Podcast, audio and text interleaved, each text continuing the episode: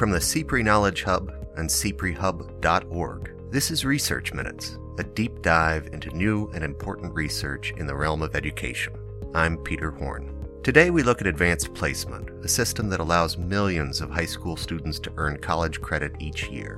While many studies have looked at the connections between advanced placement and college achievement, few have examined exactly what college students are doing with those credits. Right, you could um, use them in ways by double majoring, by graduating early, taking more advanced courses. So you could think about the opportunity to maybe take fewer classes and instead work more in the labor market. You could also envision students saying, "Oh, I'm going to slack off a little bit." Today we welcome Peabody College's Brent Evans, whose new national study examines the post-enrollment behavior and demographic trends of advanced placement students. Evans sits down with CPRE research specialist Robert Nathanson to discuss his findings and their potential implications for school districts, colleges, states, and ed policymakers. A lot of state legislators and policymakers have talked about how can we improve time to degree because they have some overcrowded institutions or students are, are languishing in higher education for too many years. And I think providing opportunities for earning college credit in high school does seem to be a viable pathway. That's right now on Research Minutes. Good afternoon, Brent. Thank you for joining us today. Oh, thank you for having me, Robert. Today, I'd like to discuss your study, How College Students Use Advanced Placement Credit. The study, which listeners can find in the American Educational Research Journal, sought to determine the impact of advanced placement courses on students' higher education outcomes. For those listeners who may not know, can you give us a quick overview of what advanced placement credit is? Certainly. Advanced placement courses are classes that are offered in high schools all over the country.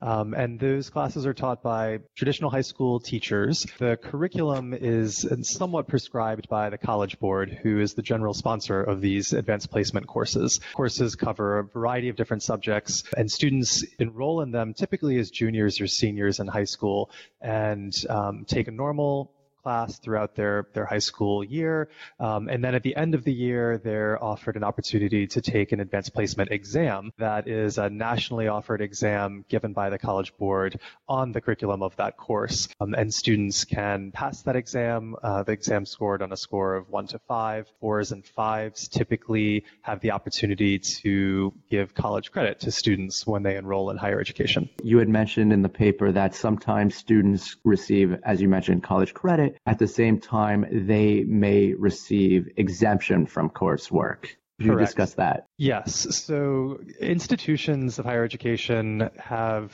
uh, the complete authority to decide whether or not to grant credit or exemption for certain general education requirements. Um, and some institutions don't give either. So it's it's entirely up to the institution.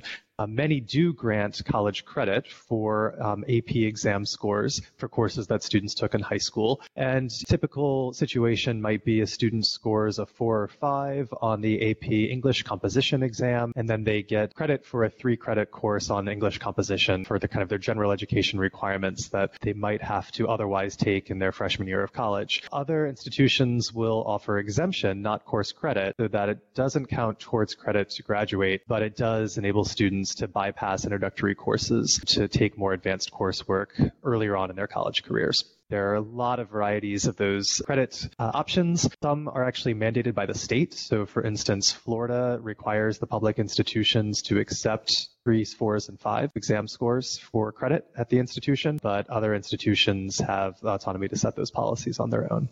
So there's an enormous amount of variability in the AP policy set at by higher education institutions. What was your motivation behind this research study? I was a student in high school that accumulated a lot of credits.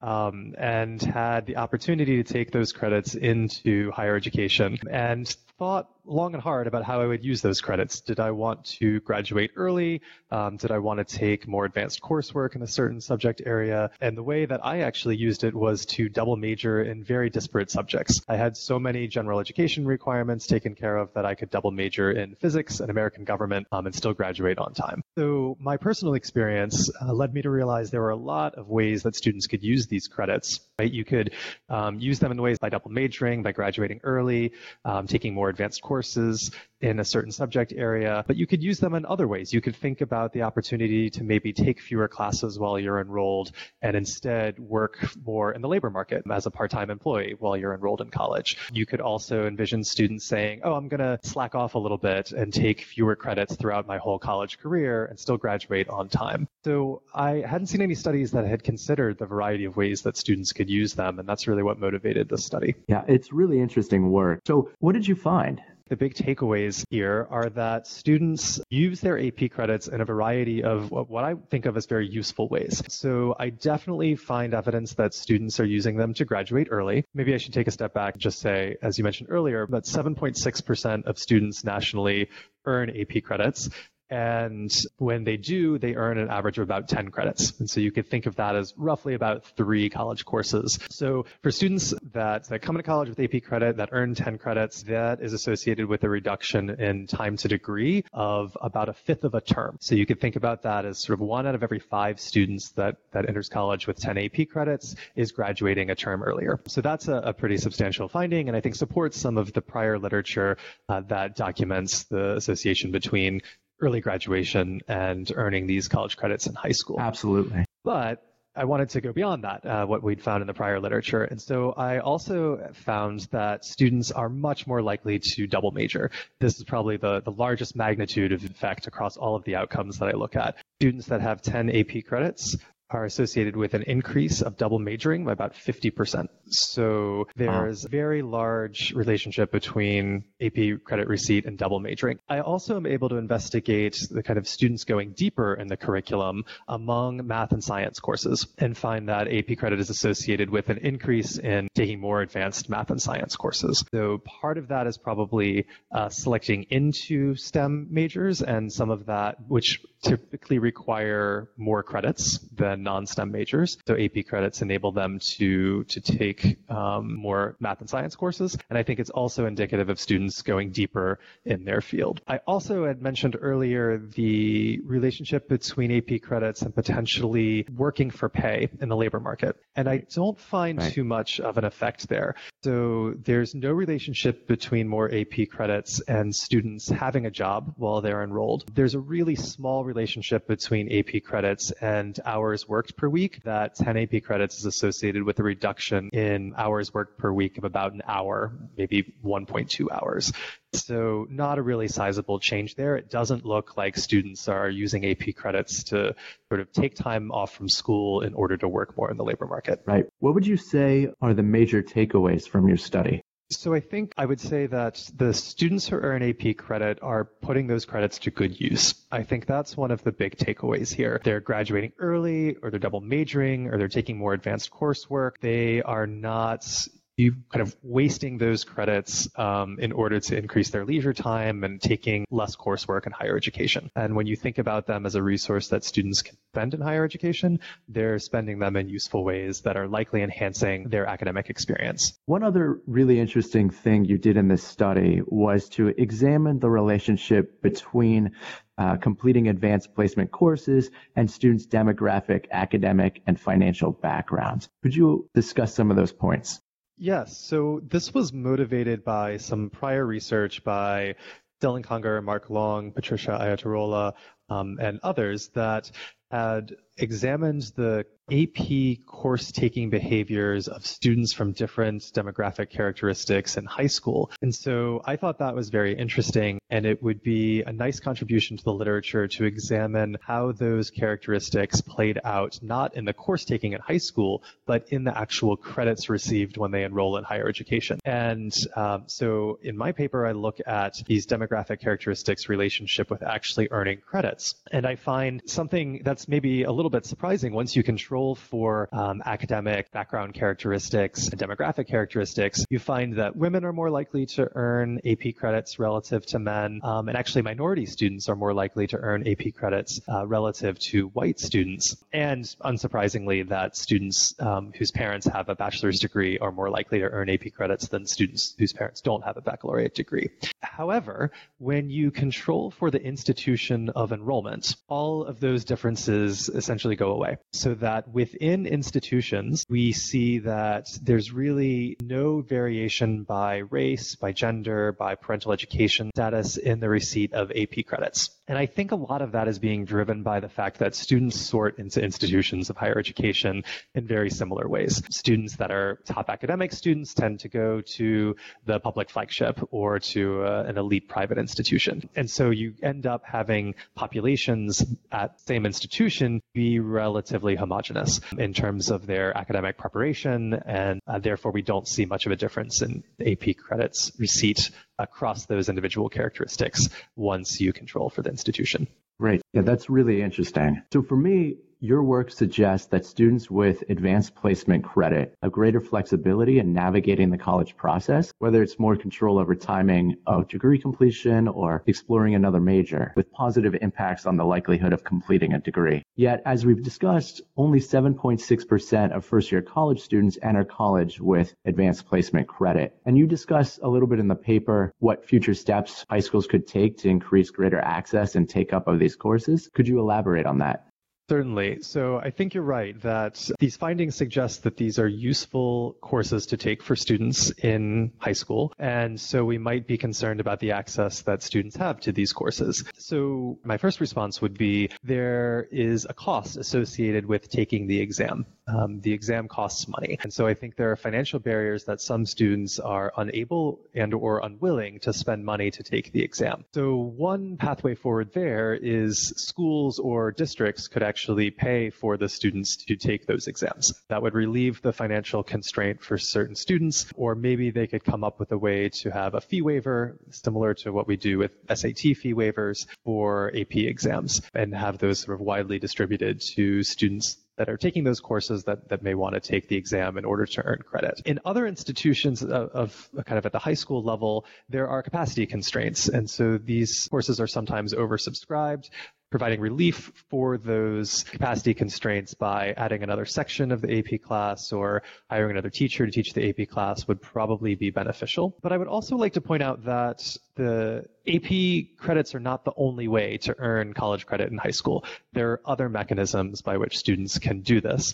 And although my study is focused on AP credits because those are, are very prevalent and uh, very prevalent in the data, other avenues for earning college credit exist, such as earning international baccalaureate credits. There are also dual enrollment classes in which a student is simultaneously enrolled in an institution of higher education as well as in high school. And those classes can provide college credit at the college which the student is enrolled while in high school that can then transfer to other colleges. And so I suspect that my findings apply to students earning credits in those other pathways as well. Certainly AP exams are and AP courses are a viable pathway to offer college credit to students, but I would encourage in general making those pathways, whether they're AP or IB or dual enrollment, widely available to students as much as possible. And then I would also add that I think academic preparation continues to be key in order for students to take these college level courses in their junior and senior years of high school, they need academic preparation earlier. One example would be in order to take calculus, AP calculus or AP statistics, in their senior year of high school, they really need to have taken Algebra 1 in eighth grade. So that early preparation is then going to set students up for success in these courses in subsequent years. That makes a lot of sense having those prerequisite courses prior to the advanced placement exams implies that students need to be on specific pathways for higher education institutions earlier in their academic career, starting earlier than even high school. One extra point I think is worth mentioning is whether or not these courses are actually offered within high schools. Could you discuss the availability of these courses, of these advanced placement courses at the high school level? Yes, and it is a, an important point. These courses are fairly ubiquitous, but they certainly don't reach into every high school in the nation. The College Board, I think, has numbers that suggest AP classes are offered in probably more than 20,000 high schools across the country. But if you start adding up all of the public and private high schools across the country that enroll secondary school students, there are many, many more than that. So there are many schools that do not offer these courses. Sometimes that is an intentional decision, and the school has decided that it does not want to offer AP courses. Um, there are some arguments that AP courses they find uh, Uh, too prescriptive in terms of what the curriculum is, and that they'd rather have a more flexible curriculum that doesn't focus entirely on preparing students in the curriculum that the College Board has developed. Others have not offered these courses because of, I think, what you're thinking of and suggesting that they don't have the resources to hire teachers that can train for the curriculum and, and, offer these courses. I think my findings would suggest that there is a benefit to the students by offering some pathway and avenue for them to earn college credit. So if they've made an intentional decision not to offer AP courses, I think they should consider does that also mean they want to restrict students' access to dual enrollment courses or IB courses? Is it something about the AP course per se, or is it something in general about not wanting to offer students a pathway to receive college credit? And uh, I think institutions secondary level and local education agencies need to have serious discussions about that. In terms of the schools that can't offer them because they're sort of constrained by resources, that's a, different challenge and probably requires some outreach from the college board. And sometimes I think there's a concern about the demand for those courses. For schools that don't have high college enrollment rates, I think there's a concern that, oh, well, we could offer this course, but there wouldn't be very many students that would be interested in taking it or that are academically prepared to take it. And that might be a little bit of a chicken and egg problem. If they offered the course, perhaps that would change student perceptions. So I think that's a, a debate that is um, that's being had in a lot of districts and high schools across the nation. Right. What might you suggest higher education institutions, state legislators, and other policymakers do to help foster student achievement? So I think my findings have a couple important implications for institutions of higher education and for policymakers. One, I used to work professionally as an admissions officer, and we would have discussions in our office about what the appropriate AP granting policies of the institution should be. So I think my study suggests that students are using these credits in very useful ways that are probably a benefit to both the student and to the institution by having students that are double majoring, that are taking more advanced coursework, that they're, that suggests that AP granting policies should be, I think, generous, that the idea of giving the students this resource in order to uh, provide credit and exemption from these these introductory courses is probably very useful to these students. Anecdotally, although I don't study this because I'm conditioning on students that have enrolled in college, I also think some students consider where to attend based on how many credits they will receive. So an institution can somehow have a competitive edge or can lose comparative advantage by not offering credit for those AP credits, or similarly by not allowing transfer credits from a community college, for instance. So I do think that these results have implications for policymakers at an institutional level in deciding what their AP credit granting policies should be. And then similarly at the state level, especially for states that mandate the AP credit granting policies, these results suggest that students similarly are taking advantage of these AP credits in useful ways. Um, and so I would encourage discussing and assessing those AP credit granting policies in a way that enables students to earn those credits. I also think a lot of state legislators and policymakers have talked about how can we improve time to degree because they have some overcrowded institutions of higher education or students are, are languishing in higher education for too many years. And I think providing opportunities for earning college credit in high school does seem to be a viable pathway for students to accelerate time to degree. So if that's a concern at the state level, then providing more avenues for students to earn those college credits in high school could potentially alleviate some of those issues in higher ed. Brent, your work speaks to the wide array of positive impacts associated with enrolling in college level courses while in high school. I look forward to learning more as you pursue this important area of research. Professor Evans, thank you very much for speaking with us today. It's been a pleasure. Thank you so much. Thanks for listening to this week's Research Minutes, presented by the CPRE Knowledge Hub. For more episodes or to subscribe to the series, visit us at cprehub.org. That's C P R E hub.org. To hear more of me, Peter Horn, you can follow the Point of Learning podcast on your favorite streaming service or at hornedconsulting.org. To share your thoughts on today's episode or to suggest future topics, find the CPRE Knowledge Hub on Twitter at CPRE Hub.